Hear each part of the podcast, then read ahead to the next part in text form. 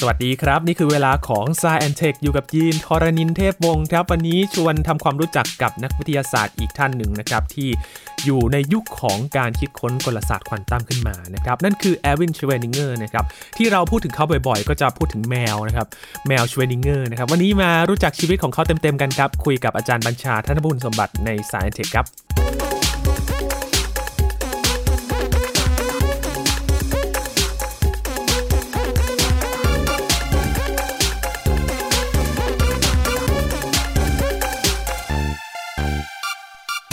ทฤษฎีควอนตัมกลศาสตร์ควอนตัมนะครับเป็นศาสตร์ที่โหมีหลายคนคิดค้นร่วมกันนะครับ มีหลายส่วนเหมือนกัน ซึ่งแอร์วินชเรอดิงเงอร์ก็เป็นหนึ่งในนั้นนะครับที่เขาได้คิดค้นกลศาสตร์ควอนตัมขึ้นมา เราพูดถึงพอล ดิแรกไปแล้วนะครับ หรือว่าก่อนหน้านี้ก็พูดถึงไฮเซนเบิร์กไปนะครับ และอีกคนหนึ่งนั่นก็คือแอร์วินชเรอดิงเงอร์นะครับที่อยู่ใน ศาสตร์ของกลศาสตร์ควอนตัมนะครับ จริง ๆ มีอีกหลายท่านเลยนะครับ แต่ 3 คนนี้เนี่ยก็จะ มีชื่อเสียงในเรื่องของการคิดค้นกลศาสตร์ควอนตัมมา 3 รูปแบบด้วยกันนะครับ วันนี้มาทำความรู้จักกับแอร์วินชเรอดิงเงอร์กันแบบเต็มๆกันครับ คุยกับอาจารย์บัญชาธนบุญสมบัตินะครับ สวัสดีครับอาจารย์ครับ สวัสดีครับยีนครับ สวัสดีครับท่านผู้ฟังครับ วันนี้เราจะไม่ได้รู้จักแค่แมวกันแล้วใช่ไหมครับใช่ใช่ครับก็เอ่อเรื่องควอนตัมนี่มีมิติหลากหลายอย่างที่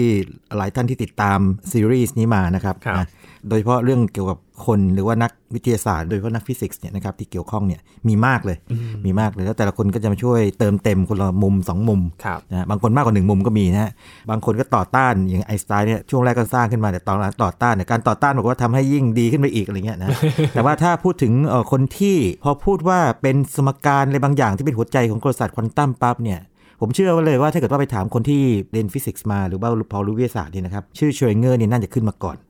นะครับ เพราะว่ามันเป็นรูปแบบที่มีการใช้กันอย่างแพร่หลาย แล้วก็ปรากฏในพวกเอ่อหนังสือตำราทุกเล่ม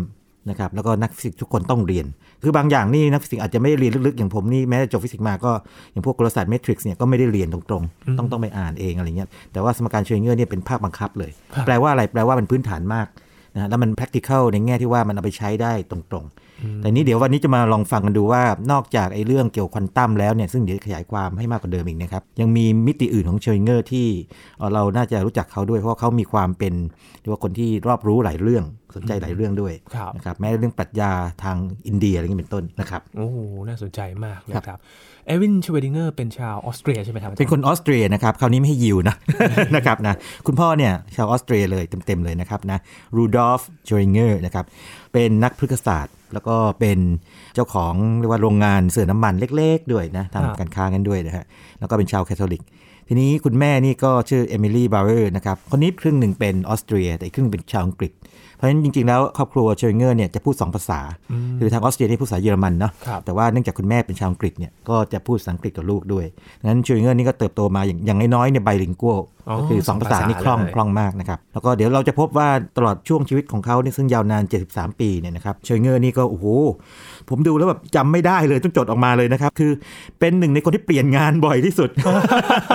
อ่าอาจจะด้วยเหตุผลส่วนตัวหรืออะไรหลายอย่างนะเปลี่ยนงานบ่อยมาก แต่ก็จะอยู่บางที่ยาวนานหน่อย แล้วก็ครับสร้างผลงานเอาไว้ดีๆ หลายที่เหมือนกัน แต่ว่าเปลี่ยนงานนี่มีช่วงบางช่วงถี่มากเลยคือปีหนึ่งสองสามที่อะไรเงี้ยก็มีโอ้นะยินเคยเปลี่ยนขนาดนั้นไหมอันนี้ ยังอยู่ที่แรกและที่เดียวอยู่เลยครับอาจารย์ ครับ ทีนี้ชื่อแอร์วินชเรอดิงเงอร์ก่อนชื่อเต็มๆเลยนะฮะ แอร์วินรูดอล์ฟโจเซฟอเล็กซานเดอร์ชเรอดิงเงอร์ชเรอดิงเงอร์นี่ก็เป็นชื่อนามสกุลเนาะแอร์วิครับชื่อตัว ทีนี้จะเห็นว่ามีคำว่ารูดอล์ฟเป็นตัวที่สองนั่นคือชื่อคุณพ่ออ่ายังจำได้ว่าเป็นธรรมเนียมของฝรั่งที่มักจะนำเอาชื่อของคนที่นับถือหรือคนในครอบครัวนะครับมาใส่ด้วยนะยังจำได้ไหมเขาแล้วเพาลีก็มีใช่ไหมฮะใช่หรือแม้แต่โรสลินแฟรงกลินใช่นะครัฮะบก็เอาชื่อคนในครอบครัวมาอย่างเงี้ยแต่เพาลีนี่คือเอาชื่อของอาจารย์ที่นับถือมาอย่างนี้เป็นต้นอืมเป็นธรรมเนียมฝรั่งเป็นแบบนี้นะซึ่งผมก็มองว่ามีข้อดีเหมือนกันนะมันเหมือนเป็นบันทึกอย่างหนึ่งเลยนะครับใช่ห้เราใช่จดจำใช่ให้เขาเป็นส่วนหนึ่งของเราหรือว่าเราเป็นเป็นเอ่อมรดกทางความคิดสืบทอดความคิดความเชื่อ หรือพฤติกรรมอะไรจากเขาอะไรอย่างนี้เป็นต้นครับนะยินครับกำลังคิดอีกแบบหนึ่งครับครับคือว่ามันอาจจะมีชื่อซ้ำกันมากไป แล้วก็จะมีชื่ออันนี้มาเสริม อาจจะเป็นไปได้ความจริงเนี่ยฝรั่งนี่ขอแซวนิดนึงนะเออฝรั่งเนี่ยชอบแซวคนไทยว่านามสกุลคุณยาวมากเหลือเกินครับแต่เอาเข้าจริงเนี่ยฝรั่งเนี่ยถ้าเกิดนับชื่อกลางด้วยเนี่ยยาวกว่าคนไทยนะครับเมื่อกี้เห็นไหมผมพูดแอร์วินรูดอล์ฟโจเซฟอเล็กซานเดอร์ชเรอดิงเงอร์ครับยาวกว่าชื่อคนไทยส่วนใหญ่แน่นอน เพราะว่ายินสงสัยตอนมันจะครับมีการกรอกประวัติ ในภาษาอังกฤษจะมี middle name นะครับ ซึ่งเราใช่ก็งงว่าใช่เอ๊ะชื่อกลางคืออะไร เพราะเราก็ไม่เคยใช่มีใช่นะใช่ใช่แล้วนี่ชื่อกลางบางทีไม่ใช่คำเดียวนะ หลายหลายคำก็มี อ่าโอเค นั่นก็เรื่องหนึ่งนะครับนะแล้วก็เป็นลูกคนเดียวนะครับ เป็นลูกคนเดียวโอ้แต่ว่าทีนี้คุณแม่เมื่อกี้บอกคุณพ่อเป็นคาทอลิกเนาะคริสต์นิกายคาทอลิก แต่คุณแม่เนี่ยนิกายลูเทอรัน ลูเทอร์นะมาร์ตินลูเทอร์นั่นเองนะครับนะชเรอดิงเงอร์นี่ก็จะถูกเลี้ยงมาเป็นแบบตามนิกายที่แบบคุณแม่นับถือครับดูเหมือนอืมฟังดูเหมือนสนิทกับแม่มากกว่าเปล่าไม่รู้นะนะครับเพราะว่าพูดอังกฤษด้วยแล้วก็ดูทันแต่ว่าตอนหลังเนี่ยเป็นอ t เทอิสคือเป็นคนที่ไม่เชื่อพระเจ้า นะครับนั่นคือ background เขาก็เกิดวันที่ 12 สิงหาคม 1887 นะครับที่ออสเตรียกรุงครับเวียนนาเลยนะครับแล้วถ้าเกิดว่าดูบั้นปลายชีวิตเมื่อกี้ผมบอกว่าเขาย้ายไปหลายที่มากเลยนะครับ ไปสวิตเซอร์แลนด์ไปออกซฟอร์ดไปนู่นไปนี่เนี่ยแต่ว่ากลับมาตอนที่เสียชีวิตเนี่ยเสียที่ออสเตรียเหมือนกันครับกลับเอบ้าอชีวิตคนนี้มันบางทีแปลกเหมือนคนที่เดินทางเยอะๆนะครับหรือไปทำงานแบบหลายที่หลายประเทศมากๆเนี่ยครับแม้แต่พรินสตันที่อเมริกาเคยไปอะไรอย่างนี้นะฮะเอออย่างเงี้ยแต่ในที่สุดก็กลับมาที่บ้านเกิดตัวเองกลับคืนสู่สามัญใช่กลับคืนสู่ตัวจุดตั้งต้นของเขาครับนะอันนั้นเป็นภาพใหญ่ของเขานะครับครับเขาเริ่มมาสนใจในด้าน วิทยาศาสตร์ฟิสิกส์กันอ่าตั้งแต่เมื่อไหร่ครับอาจารย์ การศึกษาเขาน่าสนใจมากเลยนะครับ ในช่วง 10 ปีแรกของชีวิตเนี่ยปรากฏว่าไม่ได้เข้าโรงเรียน แต่ว่าที่บ้านเนี่ยจ้างครูมาสอนอืม10 ปีแรกเลยนะครับนะแล้วพออายุได้ประมาณ11 ปีนะครับก็ไปเข้า academic ผมอ่านออกเสียงภาษาเยอรมันไม่ได้ แต่ว่ามันจะมีคำว่า Gymnasium อยู่ด้วย คือถ้าไปอ่านภาษาอังกฤษเขาเรียก gymnasium แต่ไม่ใช่ต้องอ่าน Gymnasium มันเป็นโรงเรียนแบบมัธยมอะนะครับนะครับนะเสร็จปีนี้ปรากฏว่าอย่างนี้มีบันทึกชัดเจนแล้วตัวเองเจ้าตัวบอกก่อนเอาเจ้าตัวเคลมก่อนว่าเขาเป็นนักเรียนที่ดีนะครับซึ่งก็เป็นงั้นจริงนะครับคือคณิตศาสตร์ฟิสิกส์เนี่ยนะครับโอ้โหเรียกว่าชั้นเลิศเลยนะครับนะแถมยังไม่ใช่เฉพาะทางวิทยาศาสตร์ หรือว่าทางคณิตศาสตร์นะครับพวกภาษาโบราณตรรกะของภาษาโบราณไอ้พวกเนี่ยไวยากรณ์ภาษาโบราณนะครับก็เก่ง กวีนิพนธ์ของเยอรมันก็เก่งด้วยโอ้อ่าช่วยเงื่อนนี่เดี๋ยวฉายแววมากเลยนะครับ คือว่าเป็นคนที่ทั้งศาสตร์และศิลป์ นะฮะตอนหลังนี่ก็จะแบบผันตัวไปศึกษาพวกทางด้านปรัชญาที่บอกปรัชญาฮินดูของเวทันตะนะเดี๋ยวเล่าให้ฟังในตอนหลังนะครับ ทีนี้มันก็จะมีบางเรื่องที่เขาบ่นมาชัดๆเลยก็บอกว่า แล้วเขาเกลียดมากเลยการท่องจำคนจริงใครๆก็คงเกลียดอะเนาะเหมือนภาพปัจจุบันเลยนะครับอาอาจจะไม่ใครๆผมไม่กล้าสรุปแทนทุกคนนะแต่ว่าคนจำนวนไม่น้อยก็ไม่ชอบอะเนาะเหตุการณ์ไหนเกิดขึ้นเมื่อไหรมีอะไรเกิดขึ้นบ้างเนี่ยอันนี้เขาไม่ชอบมากๆครับแล้วก็มีจุดเด่นอย่างหนึ่งอันนี้เพื่อนเขาบันทึกเอาไว้นะครับบอกว่า ตอนที่ครูสมมติว่าใกล้ๆจบคลาสเนี่ยครูก็จะเรียกบอกว่าเอาละไหนใครมาแก้สมการที่หน้าชั้นนี่หน่อยซิแล้วครูให้โจทย์ใช่ไหมยายเงื่อถูกเรียกไปปั๊บเนี่ยโอ้โหแบบลื่นไหลปุ๊บปั๊บปุ๊บทีเดียวปั๊จบลถูกต้องสมบูรณ์แบบโอ้คือเรียนในชั่วโมงนั้นก็จบในชั่วโมงนั้นเลย คือแสดงความเฉียวฉลาดมาตั้งแต่ตอนนั้นเลยนะครับนั่นตอนที่เข้าโรงเรียนแล้ว ก็แสดงว่าตอนที่บ่มเพาะมา 10 ปีแรกนี่น่าจะบ่มเพาะมาดีแล้วก็บวกกับหัวดีด้วยครับนะครับ ส่วนหนึ่งอืมครับนี้ที่ยินถามเนี่ยนะครับก็คือเขาก็เข้าไปอยู่ที่ มหาวิทยาลัยเวียนนานะครับยังไม่เจอว่าใครที่เป็นคนสร้างแรงบันดาลใจทางวิทยาศาสตร์ฟิสิกส์นะครับผมยังไม่เจอตรงนี้อ่านดูก็ยังไม่เจอ แต่ปรากฏว่าคงจะด้วยความที่ชอบทางด้านหนักมาทางพวกตรรกะใช่ไหมอืมตรรกะแล้วก็พวกใช้พวกวิทยาศาสตร์ใช้คณิตศาสตร์เนี่ยนะครับครับก็เรียนฟิสิกส์ทฤษฎีนะครับที่ University of Vienna ผมลองไปค้นดูนะโอ้โหปรากฏว่าอย่างนี้โอ้ชื่อคลาสชื่อวิชาเขาเนี่ยที่เขาเรียนเนี่ยโอ้โหเข้มข้นกว่าตอนผมเรียนปริญญาตรีนี่คือเมื่อเกือบร้อยปีก่อนนะครับนะอันนี้เราเราเลยทึ่งเลยเฮ้ยหรือว่าเราขี้เกียจว่ะสงสัยมากเลย ตอนเราเรียนมหาวิทยาลัยทำไมไม่ไม่เลยขนาดนี้เดี๋ยวเดี๋ยวเล่าให้ฟังคร่าวๆอย่างนี้นะถ้าเป็นฟิสิกส์เนี่ยเรียนอะไรบ้าง เรียนเอ่อกลศาสตร์เชิงวิเคราะห์นะฮะเกี่ยวกับเรื่องเขาเรียกว่าสมการอนุพันธ์ประยุกต์นะฮะในครับพลศาสตร์เรียนเกี่ยวกับทฤษฎีของแม็กซ์เวลล์นะครับในทฤษฎีคลื่นไฟฟ้านะครับเรียนเกี่ยวกับทัศนศาสตร์ทัศนศาสตร์ก็เกี่ยวกับแสงไงนะครับนะเรียนเกี่ยวกับเทอร์โมไดนามิกส์อุณหพลศาสตร์เนี่ยเกี่ยวกับความร้อนพลังงานต่างๆนะครับแล้วกลศาสตร์เชิงสถิติ ซึ่งถ้าเกิดว่าใครยังจำ Nobel Prizeปีล่าสุดนี้ได้2001เนี่ยก็เกี่ยวข้องกับเรื่องพวกนี้เหมือนกันครับนะครับแล้วก็มีเกี่ยวกับ eigen value value problem คือปัญหาเกี่ยวกับ eigen value มันเป็นเอ่อเทคนิคทางคณิตศาสตร์แบบหนึ่งนะครับที่ใช้ในการแก้ปัญหา แล้วซึ่งจะบอกว่าตรงนี้สำคัญ เพราะว่ามันเป็นฐานที่ทำให้เขาสามารถคิดค้นกลศาสตร์ควอนตัมได้ไงแล้วนี่มันแค่ฟิสิกส์นะถ้าคณิตศาสตร์เรียนอะไรบ้างแคลคูลัสต้องเรียนอยู่แล้วใช่ไหมฮะ เรียนทฤษฎีฟังก์ชัน เรียนสมการอนุพันธ์ เรียนคณิตศาสตร์ของสถิติต่างๆนะครับ เรียนเกี่ยวกับพวกเส้นโค้งเชิงพีชคณิตต่างๆนะครับ projective geometry พวกนี้ด้วย เข้มข้นมากเลย ตอนที่เรียนที่มหาวิทยาลัยโอ้แล้วก็จุดสำคัญคือไปได้อาจารย์ดีด้วยนะครับนะ ผมลองไปค้นเสียงภาษาเยอรมันดูด้วยฮะฟรีดริช ฮาเซินเออร์ลนะฮะมาเลคเชอร์เป็นคนที่เลคเชอร์ได้ดีมากนะครับแล้วก็ทำให้ชเรอดิงเงอร์อ่าอาจจะคนนี้ก็ได้นะที่ทำให้ชอบ แต่จริงๆเขาเข้าไปก่อนนะอ่าแต่ว่าตรงเนี้ยที่ทำให้อาจจะบอกเขาเข้มข้นมากๆแล้วปรากฏว่าพอค้นไปเนี่ยคนคนนี้อาจารย์ชเรอดิงเงอร์ที่ทำให้แบบเขาชอบฟิสิกส์ทฤษฎีมากๆนี่นะครับเป็นลูกศิษย์ของนักวิทยาศาสตร์คนดังชื่อโจเซฟสเตฟานกับลุดวิกโบลทซ์มันน์ นะครับเป็นรุ่นเก่าหน่อยนะฮะเดี๋ยวหาโอกาสคุยเรื่องนี้นิดหนึ่ง อันนี้จะเป็นรุ่นพวกตอนที่เกิดกำเนิดพวกกลศาสตร์สถิติ หรือว่าเทอร์โมไดนามิกส์พวกนี้แล้วนะคือนักฟิสิกส์นี่เขาค่อยๆส่งความเก่งกันมารุ่นต่อรุ่นไงนึกภาพไหมเออถ้ายังจำกันได้ว่าแต่ละคนเนี่ยนะครับเวลาจบใหม่ๆไฮเซนแบร์กก็ไปทำงานกับบอร์ อะไรอย่างงี้ใช่ไหมอาจจะเป็นแบบนั้นอ่าคือพอคนเก่งทำงานคนเก่งมันก็ยิ่งเก่งหนักเข้าไปอีกมันยิ่งมาบรรจบกันพอดีใช่ใช่ใช่มันเป็นแบบนั้นเลยครับอันนี้ก็เป็นการวางรากฐานที่นี้อายุ 23 ปีก็จบป ริญญาเอกแล้วนะครับอาจจะเป็นหลักสูตรของเขาเป็นอย่างนั้นครับนะเร็วไหมยี่สิบสามปีนี่ยินตอนนี้จบอะไรไอ้ยตอนนั้นจบเลยก็คือเพิ่งเริ่มทำงานเพิ่งทำงานจบปนะครับปริญญาตรีไปนะครับครับครับ แต่สังเกตคนในอดีตที่เรียนจบกันเร็วนะจบเร็วจบเร็วอาจจะเป็นด้วยหลักสูตรอย่างนั้นเรียกเป็นด็อกเตอร์แล้วก็ด้วยความที่อาจจะวิชาการเข้มข้นบวกกับการวิจัย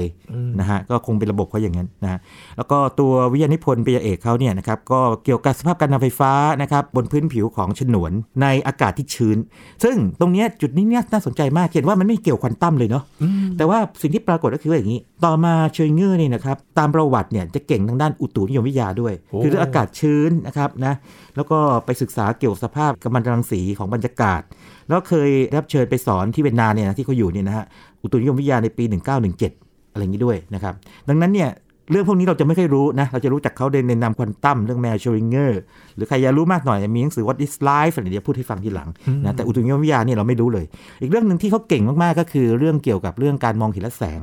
คืออย่างนี้ครับยิน ตอนก่อนกำเนิดควอนตัมขึ้นมาเนี่ยมันมีการทดลองเกี่ยวกับพวกอะตอมใช่ไหมครับมันก็มีพวกสเปกตรัมอืมนะครับสเปกตรัม สเปกตรัมมันก็มีแบบแถบเส้นอะไรขึ้นมาใช่ไหมโอเคมันเหมือนลายนิ้วมืออะของธาตุนะครับธาตุนี้มีเส้นที่ความยาวขึ้นเท่านั้นเท่านี้ หรือถ้ามันดูดกลืนไปมันก็จะหายไปที่ความยาวคลื่นเท่านั้นเท่านี้ใช่ไหมครับนะมันเกี่ยวกับแสงปั๊บเนี่ยชเรอดิงเงอร์เนี่ยก็ศึกษาเกี่ยวกับเรื่องของ color เกี่ยวกับแสงเกี่ยวกับสีนะครับเกี่ยวกับการมองเห็นครับถึงขนาดเขียนหนังสือออกมาด้วยนะครับแล้วก็เรื่องนี้รู้สึกเหมือนทำเกือบเกือบตลอดชีวิตเหมือนกันนะเพียงแต่ว่าอาจจะโดนเรื่องสมการชเรอดิงเงอร์เนี่ยข่ม จนทำให้แบบคนไม่เคยรู้ ต้องพูดอย่างนี้ถ้าไม่ศึกษาเขาโดยเฉพาะเนี่ยจะไปรู้ว่าชเรอดิงเงอร์เนี่ยก็รู้อุตุนิยมวิทยาไปรู้เรื่องแสงด้วยเหมือนกันครับนะครับอย่างน้อยในฟิสิกส์เป็นอย่างนั้นครับอืมครับ พอเรียนจบแล้วใช่ไหมครับ เริ่มต้นงานจากที่ไหนครับอาจารย์อ่าเริ่มต้นงานเป็นอย่างนี้นะครับตัวชวยเงอร์เนี่ยครับพอจบแล้วเนี่ยก็ไปฝึกงานนะครับฝึกงานที่ในมหาวิทยาลัยยูเอฟเวียนนาเนี่ยนะครับปรากฏว่างานที่ฝึกเนี่ยกลับกลายเป็นงานคือเรียนมาทางทฤษฎีใช่ไหมครับเป็นงานการทดลอง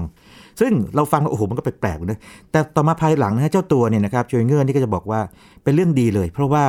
มันทำให้เขาเนี่ยแบบ practical อ่าคือถ้าคุณคิดแต่เชิง การคิดอย่างเดียวเนี่ยมันอาจจะไม่ practical ก็ได้แต่พอต้องมาใช่ครับจับการทดลองหรือต้องมาทำการทดลองด้วยเนี่ยแล้วก็บอกว่ามันทำให้กรอบการคิดเชิงปรัชญาของเขาเนี่ยนะครับเป็นไปได้เชิงปฏิบัติ แล้วก็ทำให้เขาสามารถที่เสนออะไรที่มัน practical ได้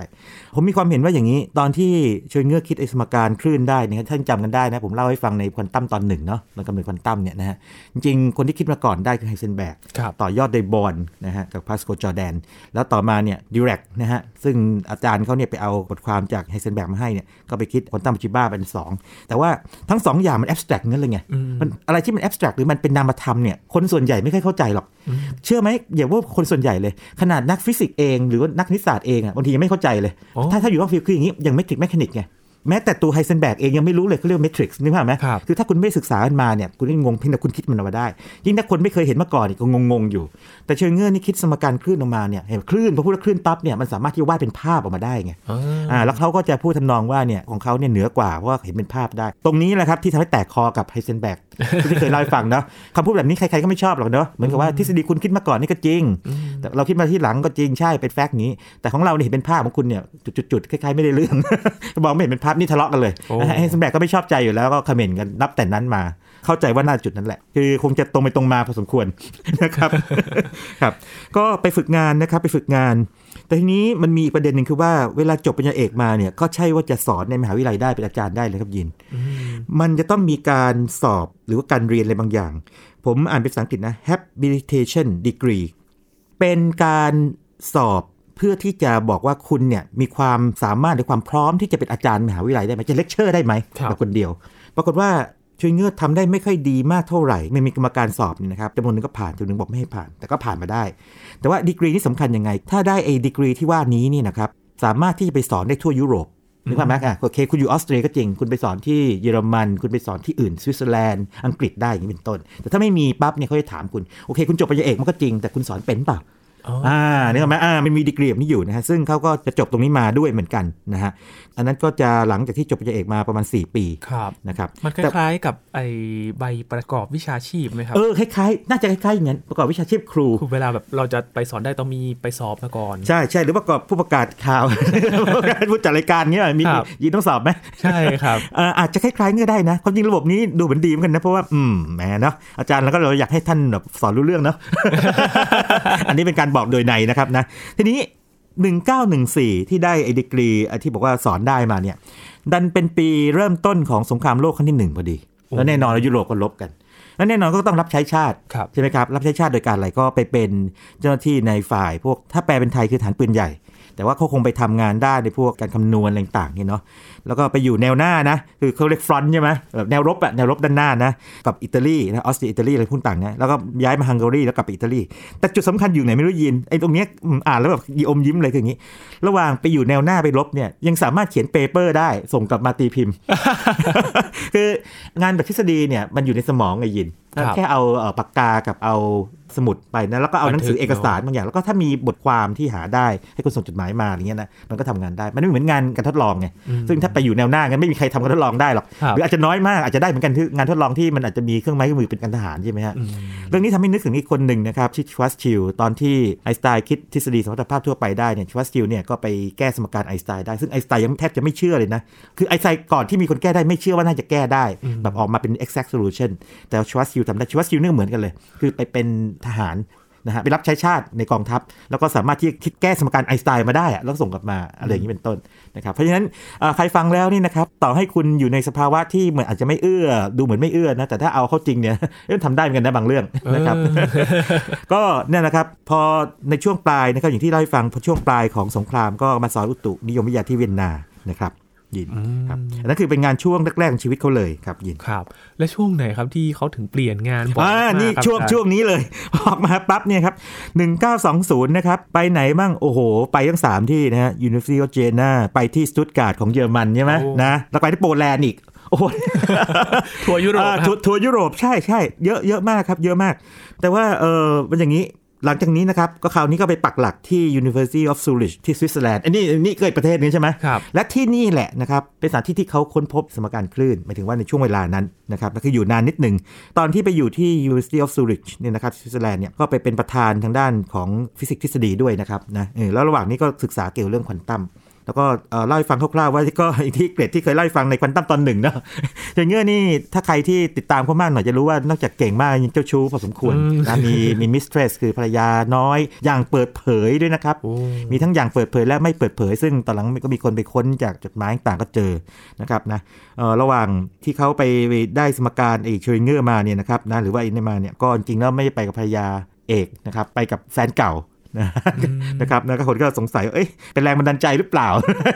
คนพบสมการเชอริงเกอร์อย่างนี้นะบริษัทก็มีความคลุมเครืออยู่งั้นนะแต่ว่าช่วงนั้นเนี่ยเป็นช่วงที่โอ้โหพรั่งพรูมากเลยคร่าวๆคือทำไมถึงคิดค้นสมการนี้ เล่าให้ฟังในตอนนี้ทีนะครับสำคัญมาก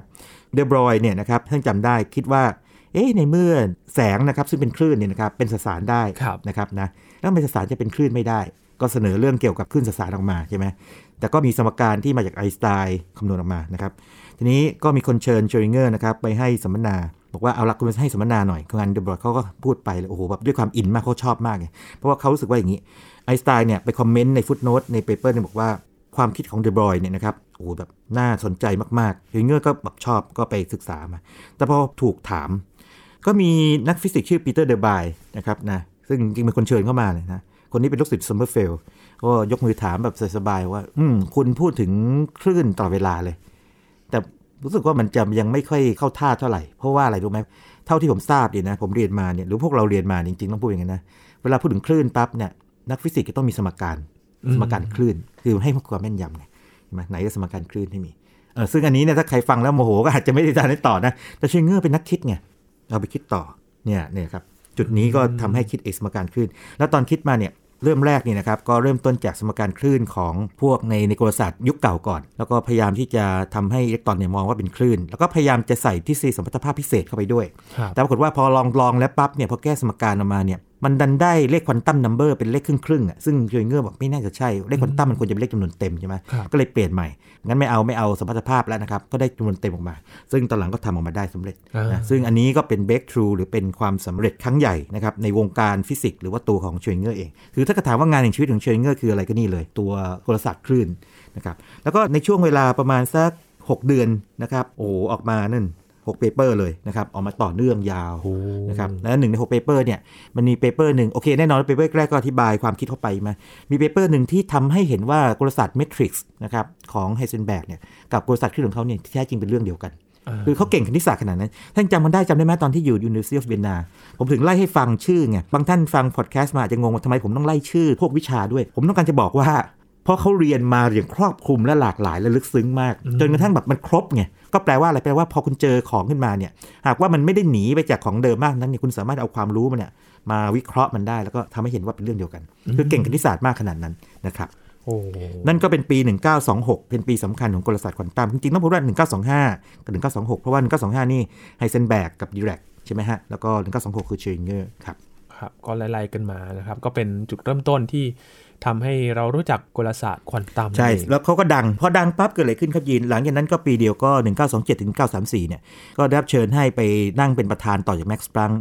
เป็นมหาวิทยาลัยนะครับฟรีดริชวิลเฮล์มคือต้องพูดอย่างนี้แม็กซ์พลังค์ที่ดังแน่นอนอยู่แล้วครับยังจำเรื่องตอนที่เราคุยกันในพอดแคสต์เรื่องเยอรมนีได้ไหมที่ไหนก็ไหนก็แม็กซ์พลังค์มีแต่ Max Planck แปดสิบกว่าที่ คือคือเป็นคนที่เรียกว่าเป็นไอคอนทางด้านฟิสิกส์หรือวิทยาศาสตร์เลยเอางั้นดีกว่านะครับแล้วนี้ถ้าแม็กซ์พลังค์เป็นประธานของที่ไหนเนี่ยแล้วเกิดว่าหมดวาระไปเนี่ยคนที่มาต่อก็ต้องศักดิ์ศรีก็ต้องไม่เบาแล้วชเรอดิงเงอร์ก็เป็นประธานอยู่ที่นั่นโอ้นะครับซึ่งต้องถือว่าเป็นตำแหน่งที่มีเกียรติมากนะครับก็คงเป็นเพราะว่านี่แหละคิดค้นสมการนี้ได้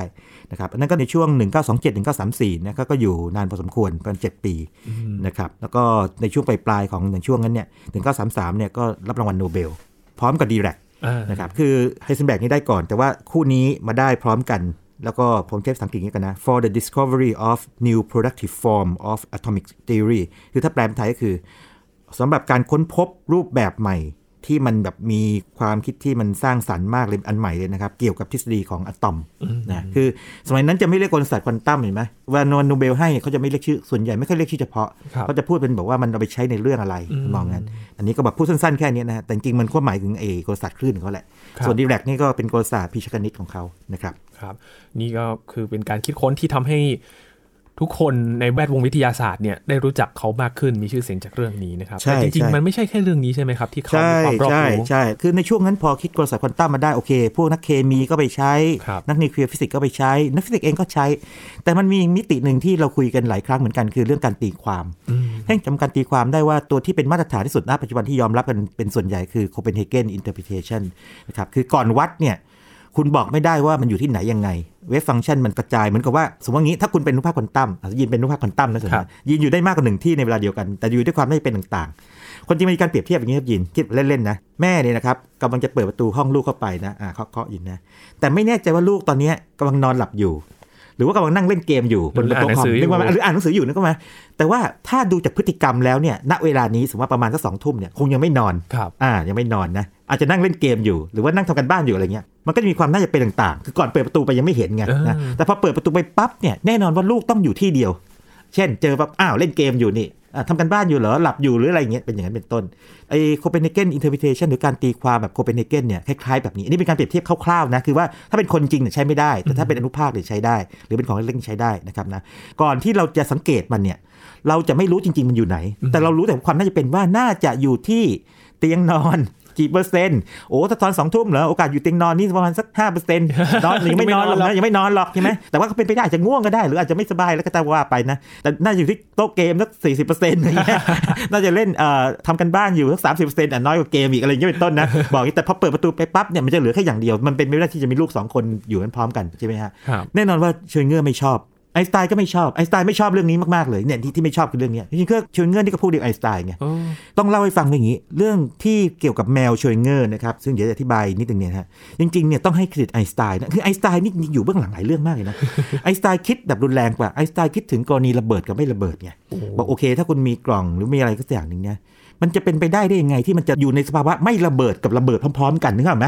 อ่าแต่ชเรอดิงเงอร์เนี่ยนะครับไปใช้แมวซึ่งอยู่ในกรงเหล็ก นะฮะบอกโอเคในกรงเหล็กนี้นะครับมีแมวอยู่ตัวหนึ่งแล้วก็มีอุปกรณ์ที่ตรวจวัดรังสี แล้วก็มีสารกัมมันตรังสีซึ่ง 1 ชั่วโมงเนี่ยอาจจะปล่อยรังสีออกมาด้วยความน่าจะเป็นเท่าไหร่ครับนะนี่ใน1ชั่วโมงนั้นเนี่ยถ้าคิดแบบควอนตัมแบบ Copenhagen interpretation เนี่ยนะครับการตีความของโคเปนเฮเกนเนี่ยคุณต้องบอกว่าแมวทั้งเป็นและตายในเวลาเดียวกันเพราะก่อนจะเปิดก่อนจะเปิดกล่องดู เหมือนกับก่อนจะเปิดประตูห้องดูว่าลูกอยู่ที่ไหนนึกออกไหมเป็นแบบนั้นไป จริง ๆ แล้วแมวของชเรอดิงเงอร์เนี่ยถูกสร้างขึ้นมาหรือว่าความคิดถูกสร้างขึ้นมา เพื่อที่จะต่อต้าน การตีความแบบโคเปนเฮเกนว่ามันไม่ได้เรื่อง แต่มันกลับกลายเป็นเรื่องที่ทำให้ชเรอดิงเงอร์เนี่ยดังไม่แพ้กับสมการคลื่น ถ้าในแง่ของคนทั่วไป เพราะสมการคลื่นคนทั่วไปยังงงๆคืออะไรอืมครับนะแต่ถ้าแมวชเรอดิงเงอร์เนี่ยคนจำนวนไม่น้อยก็จะเคยอ่านมาเคยได้ยิน หรือว่ากลายไปเป็นมีมกลายไปเป็นอะไรเยอะแยะหมดเลยที่มันขำๆมันนะอืมอย่างนั้นมันก็มีเรื่องเล่าประเภทที่ว่ามันเหมือนกับอย่างนี้ไงบอกว่าชเรอดิงเงอร์กับไฮเซนแบกใช่ไหมกำลังขับรถไปด้วยกันเนี่ยแล้วก็ในกล่องก็มีแมวอยู่ตัวหนึ่งใช่ไหมปรากฏว่าเดินขับรถเร็วเกินกำหนดใช่ไหมทีนี้ตำรวจก็มาถามอันนี้เป็นเรื่องเล่าขำๆนะไม่ใช่เรื่องจริงนะตำรวจก็มาถามเนี่ยคุณรู้ไหมคุณขับรถเร็วเกินกำหนดบอกว่าคุณรู้ได้ไงมันมีความไม่แน่นอนอยู่นั้นนะไฮเซนแบกตอบเนี่ยนะทีนี้ทีนี้พอตำรวจเปิดท้ายรถปั๊บเจอกล่องใช่ไหมเจอกล่องแบบเฮ้ยในกล่องมีอะไรเนี่ยบอกในกล่องมีแมว แมวแมวอยู่นี่ไม่มันเป็นหรือตายใช่ไหมถึงก็บอกว่าไม่รู้ตอบก็ไม่ได้บอกไม่รู้พอเปิดมาปั๊บเนี่ยข่าวนี้รู้แล้ว เขาเข้าใจประเด็นเนี่ยคือคนคนที่แต่งเรื่องนี้ต้องเข้าใจควอนตัมมากๆระดับหนึ่งหรือคนที่ฟังแล้วเข้าใจแต่ต้องเข้าใจควอนตัมอันหนึ่งว่ามันเป็นการล้อเลียนของหลักความไม่แน่นอนไฮเซนแบกอันหนึ่งกับการตีความของโคเปนเฮเกนแล้วก็ Schrödinger cat อีกแบบหนึ่งตอนอ่านครั้งแรกผมขำก๊ากเลยแบบขำดีนะทำนองนี้นะครับนะนี่ก็เป็นอีกเรื่องหนึ่งซึ่งเขาจะเขียนไว้ในบทความชื่อ the present situation in quantum mechanics คือสภาพปัจจุบันของกลศาสตร์ควอนตัมว่าเป็นไงครับเขียนมาเพื่อต่อต้าน แล้วชเรอดิงเงอร์นี่ก็ยังเป็นคนที่คิดคำว่าการพัวพันนะ entanglement เขาเสนอคำว่า entanglement เข้าไปนะอะ เรื่องนี้เขาอาจจะคิดต่างไอน์สไตน์ที่หนึ่งเดี๋ยวผมจะหาโอกาสขยายความตรงเรื่องนี้ทีหนึงเรื่องลึกลับพวกนี้นะครับนะอันนั้นก็ตอนเขาจะอยู่ตอนออกซฟอร์ดนะครับนะครับอืมอยู่หลายที่จริงๆนะครับหลายที่ครับ แล้วก็ในเวลาถัดมานี่นะครับช่วงสงครามโลกครั้งที่สองช่วงนี้จะเป็นช่วงที่น่าสนใจมาก ได้รับเชิญไปที่ไอร์แลนด์ไปก่อตั้ง Institute for Advanced Study สถาบันเพื่อการศึกษาขั้นสูง ฟังแล้วก็พอรู้อะเนาะมันคืออะไร น่าจะเป็นสถาบันวิจัย ปกติมหาวิทยาลัยเนี่ยทุกแห่งเนี่ยจะต้องมีการสอนปริญญาตรีถูกไหมแล้วก็มีปริญญาโทด้วย แล้วก็ทำงานวิจัยด้วย แต่ว่าก็มีการมองกันว่าบางที่มองกันว่าอย่างเงี้ยโหขืนทำอย่างนี้พวกอาจารย์ที่ไม่ชอบสอนหรือชอบทำงานวิจัยเดียวเนี่ยมันก็เสียเวลาการสอนพวกเด็กปีปอตรีสิอืมก็มีการสร้าง Institute for Advanced Study ที่นิวเจอร์ซีย์นะฮะให้ไอน์สไตน์เลยนะที่อเมริกาที่พรินซ์ตันบอกว่าเนี่ยไม่ต้องสอนเลยผู้ปริญญาตรีเนี่ยถ้าจะมาก็มาผู้ปริญญาโทมาทำวิจัยกันเลยดีกว่าครับเป็นแบบนั้นไปนะครับนะจริงๆ มีคนเคยบอกกันบอกว่าที่พรินซ์ตันเนี่ยสร้างมาแทบจะเพื่อไอน์สไตน์เลย ส่วนที่ไอร์แลนด์เนี่ยนะครับเป็นลำดับที่ 2 ของโลกอืมเพราะฉะนั้นเขาจะมีความภูมิใจมากว่าเขาแม้ว่าไอ้ตามหลังอเมริกา แต่ว่าเป็นสถานที่ที่ 2 โลกที่มีสถาบันเพื่อการศึกษาขั้นสูง และเป็นที่แรกในยุโรป ถูกไหมเพราะว่าที่แรกมันอยู่ที่อเมริกาแล้วอ่านนะแล้วก็คนแรกของเราเนี่ยไม่ยากแล้วที่ไปเป็นผู้อำนวยการก็คือเจอ Schrödinger ใช่ครับแล้วก็อยู่ที่ยาวเลยครับอยู่ที่ยาว 15 ปี ก็ตอนนั้นก็ศึกษาพวกทฤษฎีสัมพัทธภาพ และพยายามจะผนวกรวมควอนตัมกับสัมพัทธภาพเข้าด้วยกันอะไรเงี้ยนะก็พยายามทำอย่างนั้น ที่นี่นี่ผมลองไปค้นดูน่าสนใจเหมือนกันครับยีนคือปัจจุบันเนี่ยนะครับตอนเริ่มต้นเนี่ยจะเริ่มฟิสิกส์ก็จริงแต่ปัจจุบันก็จะมี 3 field ใหญ่ๆคืออมเขาจะศึกษาฟิสิกส์เนี่ยศึกษาอยู่แล้วฟิสิกส์ทฤษฎีนะครับแล้วศึกษาเกี่ยวกับ cosmic physics cosmic ก็คือเกี่ยวกับจักรวาล แต่ว่า cosmic ของเขาเนี่ยเขาตีความรวมทั้งดาราศาสตร์ดาราศาสตร์ฟิสิกส์นะครับกับ geophysics คือธรณีฟิสิกส์ไปด้วยครับและอีกอันหนึ่งที่น่าสนใจมากเลยคือเป็นเชิงสังคม Celtic studies พวกนี้เป็นพวกเคลต์ไงหรือพวกเซลต์นะครับนะ Celtic studies ก็จะมี 3 field นี้ใหญ่ๆเพราะฉะนั้นก็ให้โน้ตไว้แล้วกันนะบอกว่าชเรอดิงเงอร์เนี่ยอย่างน้อยๆก็ทำงานบริหารด้วยเหมือนกันเนาะหลายที่นะคือเป็นประธานของนู่นนี่นั่น แล้วก็โอ้ตรงนี้ก็เป็นหนึ่งในไฮไลท์ แล้วจุดสำคัญคือในช่วงนี้แหละครับ ก็มีคนเชิญเขาให้สัมมนาเกี่ยวกับเรื่องชีวิตคืออะไรพวกเนี้ยคือเริ่มแสดงความเป็นนักปรัชญาออกมาไงอืมจนกระทั่งเขียนหนังสือ What is Life ได้ หนังสือเล่มนี้ What is Life เนี่ยนะครับเป็นมุมมองของนักฟิสิกส์ที่มองว่าเอ๊ะใน Space Time ในการอวกาศเนี่ยทำไมมันมีบางบริเวณมันมีชีวิตโผล่ขึ้นมาได้ คือมันสวนทางกับกฎข้อ2 Thermodynamics ว่าทุกอย่างจะมุ่งสู่ความยุ่งเหยิงคือมีแนวโน้มเป็นอย่างนั้นนะครับนะแต่ว่าชีวิตเนี่ยมันมีระเบียบนะฮะมันเกิดอะไรขึ้น อธิบายได้ด้วยฟิสิกส์ไหมหรือเคมีไหมนะครับนะแล้วก็ในนี้ก็จะมีจุดสำคัญจุดหนึ่งที่บอกว่าพวกสารพันธุกรรมเนี่ยมันน่าจะอยู่ในรูปผลึก เพราะผลึกมันมีความคงทนไงซึ่งมีลักษณะไม่เป็นคาบความว่าไม่เป็นคาบแปลว่าอย่างนี้ ถ้าเกิดว่า ยีนเอาอะตอมสองอย่างมาเช่นอะตอม A กับ B มานะครับมาเรียงอย่างนี้ A B A B A B เรียงกันเป็นผลึกในเชิงเส้นนะ มันเป็นระเบียบจนมันไม่มี information เลยนึกภาพออกไหม มันไม่สามารถจะใส่โค้ดอะไรลงไปได้ไงอืมแต่ว่าถ้ายีนบอกว่า A A A B B B มันเหมือนรหัสมอสเนี่ยนึกออกไหมอะถ้า A A คือตัวนี้ B B อะไรเงี้ยทำนองเนี้ยอะก็มันเหมือนกับตัวหนังสือเราอะถ้าเราเปิดหนังสือเล่มหนึ่งมามีแต่กอไก่ทั้งเล่มเนี่ยไม่รู้เรื่องมันไม่รู้มันไม่มีอะไรแต่ว่าเวลาเราอ่านหนังสือได้เนี่ยเป็นเพราะว่ากอไก่ขอไข่หรือว่าไม้หันอากาศสระอุผสมรวมกันมันผสมรวมกันเป็นคำแล้วก็จะคำเป็นประโยคนึกออกไหมคือมันต้องไม่เป็นระเบียบ ต้องไม่มีคาบ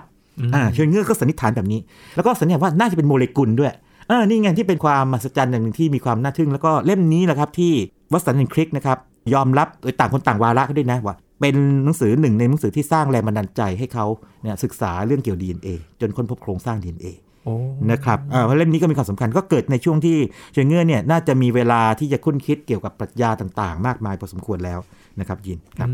ครับจากการคิดค้นทฤษฎีต่างๆหันมาในเชิงปรัชญามากขึ้นในช่วงนี้ใช่ใช่ใช่แล้วก็จะเล่าให้ฟังว่าอย่างนี้นะฮะอย่างพวกปรัชญาทางโลกตะวันตกเนี่ยก็ไม่แปลกเขาก็สนใจแล้วใช่ไหมพวกโชเปนเฮาเออร์พวกนี้เราไปดูนะคือใครนะครับแต่ว่าถ้าเป็นปรัชญาตะวันออกเนี่ยเขาดูเหมือนจะสนใจปรัชญาอินเดียมากพิเศษนะฮะของทางอุปนิษัทนะครับเรียกปรัชญาเวทันตะ ซึ่งผมไปค้นมาคร่าวๆคืออย่างนี้เวทันตะเนี่ยเป็นระบบปรัชญาสำคัญของฮินดูนะมี 2สำนักใหญ่ๆเขาเรียกอัทไวตะนะครับกับวิสิต ตาไทยวัตะนะครับไทยวัตะอย่างนี้นะฮะก็จะพูดถึงพรหมมันอมตะมันมายาโลกโมกษะอะไรแบบนี้อาตมันเนี่ยเหมือนกับวิญญาณของเราคล้ายๆอย่างนั้นนะพรหมันนี่คือแบบเป็นแบบใหญ่กว่าอย่างนี้เป็นต้นนะว่ามันเหมือนกันจริงไหมอย่างเงี้ยมีมายาคือสิ่งที่มันหลอกลวงเราทำให้เราเชื่ออย่างนั้นนะฮะโมกษะนี่การหลุดพ้นเนี่ยถ้าจะเทียบกับพุทธคือนิพพานแต่ว่าคนละอย่างกันนะแต่ว่าหมายเป็นเป้าหมายสูงสุดชเรอดิงเงอร์สนใจเรื่องพวกนี้ไงเห็นว่าเขามีความรอบรู้คือในฟิสิกส์คณิตศาสตร์เนี่ยเก่งอยู่แล้ว แล้วก็รอบรู้ไปเชิง ตอนต้นๆบอกว่าเกี่ยวกับกวีนิพนธ์เยอรมันใช่ไหมนะฮะแล้วก็เกี่ยวกับปรัชญาพวกนี้ด้วยเหมือนกันนะครับแล้วก็ What Is Life นี่ก็ชัดเจนเห็นไหมยังก้าวข้ามมาทางด้านชีววิทยาเลยนะครับถึงถึงขนาดที่ไปสร้างแรงบันดาลใจให้นักฟิสิกส์กับนักปักษีวิทยานะครับวัตสันคริกเนี่ยนะครับค้นพบโครงสร้าง DNA ได้นะครับมารอบด้านจริง ๆ รอบด้านจริงจะเห็นว่างานของเขานี่ไม่ธรรมดากันเนาะมีมากกว่าไอ้แมวมากกว่าสมการนะจากตอนนี้แหละครับเราได้รู้จัก แอร์วินชเรอดิงเงอร์มากกว่าแมวจริง ๆ นะครับ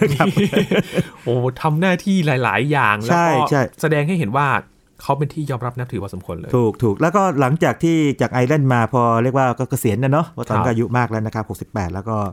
กลับไปนะครับ ไปอิตาลีก่อนแป๊บนึงแล้วไปเบลเยียม แล้วในสุดกลับมา เอ้ไม่โทษทีนั่นคือก่อนไปไอร์แลนด์โทษทีนะไปอิตาลีแล้วไปเบลเยียมแล้วมาไอร์แลนด์แล้วในสุดเนี่ยก็กลับไปที่เวียนนาก็คือกลับสู่บ้านเกิด ไปเป็นศาสตราจารย์กิตติคุณทำนองเนี้ยนะฮะ Professor Emeritus นะครับแล้วก็เสียชีวิตในวันที่ 4 มกราคม 1961 อายุรวมได้ 73 ปีนะก็ ทิ้งมรดกไว้ให้เรา แล้วบางคนบอกโอ้โหทิ้งมรดกดีๆไว้ให้เราเนอะกลศาสตร์ควอนตัมต่างๆบางคนบอกโอ้โหทิ้งเรื่องยากให้นักเรียนเรียน อันนี้อันนี้อันนี้นักศึกษาเก่งๆทุกคนนี่จะโดนนี้ทุกคนเลยนะอย่างนิวตันบอกโอ้โหเก่งเนอะคิดค้นแคลคูลัสบอกนี่ไงแคลคูลัสทำให้ทำให้จะต้องปวดหัวเลยปวดหัวตอนนี้นั้นไตซีมาอะไรเงี้ยนะครับอะไรอย่างนี้เป็นต้นครับหลากหลายมุมครับในเรื่องราวของชีวิตของแอร์วินชเรอดิงเงอร์นะครับวันนี้ขอบคุณอาจารย์บัญชามากๆเลยครับนี่คือ Science Tech นะครับคุณผู้ฟังติดตามรายการก็ได้ที่ www.thaipbspodcast podcast.com ครับรวมถึงพอดแคสต์ช่องทางต่างๆ ที่คุณกำลังรับฟังเราอยู่นะครับ อัปเดตเรื่องวิทยาศาสตร์เทคโนโลยี และนวัตกรรมกับเราได้ที่นี่ทุกที่ทุกเวลาทางไทย PBS Podcast ครับช่วงนี้ยีนทรณินเทพวงศ์พร้อมกับอาจารย์บัญชาธนบุญสมบัติลาไปก่อนนะครับ สวัสดีครับ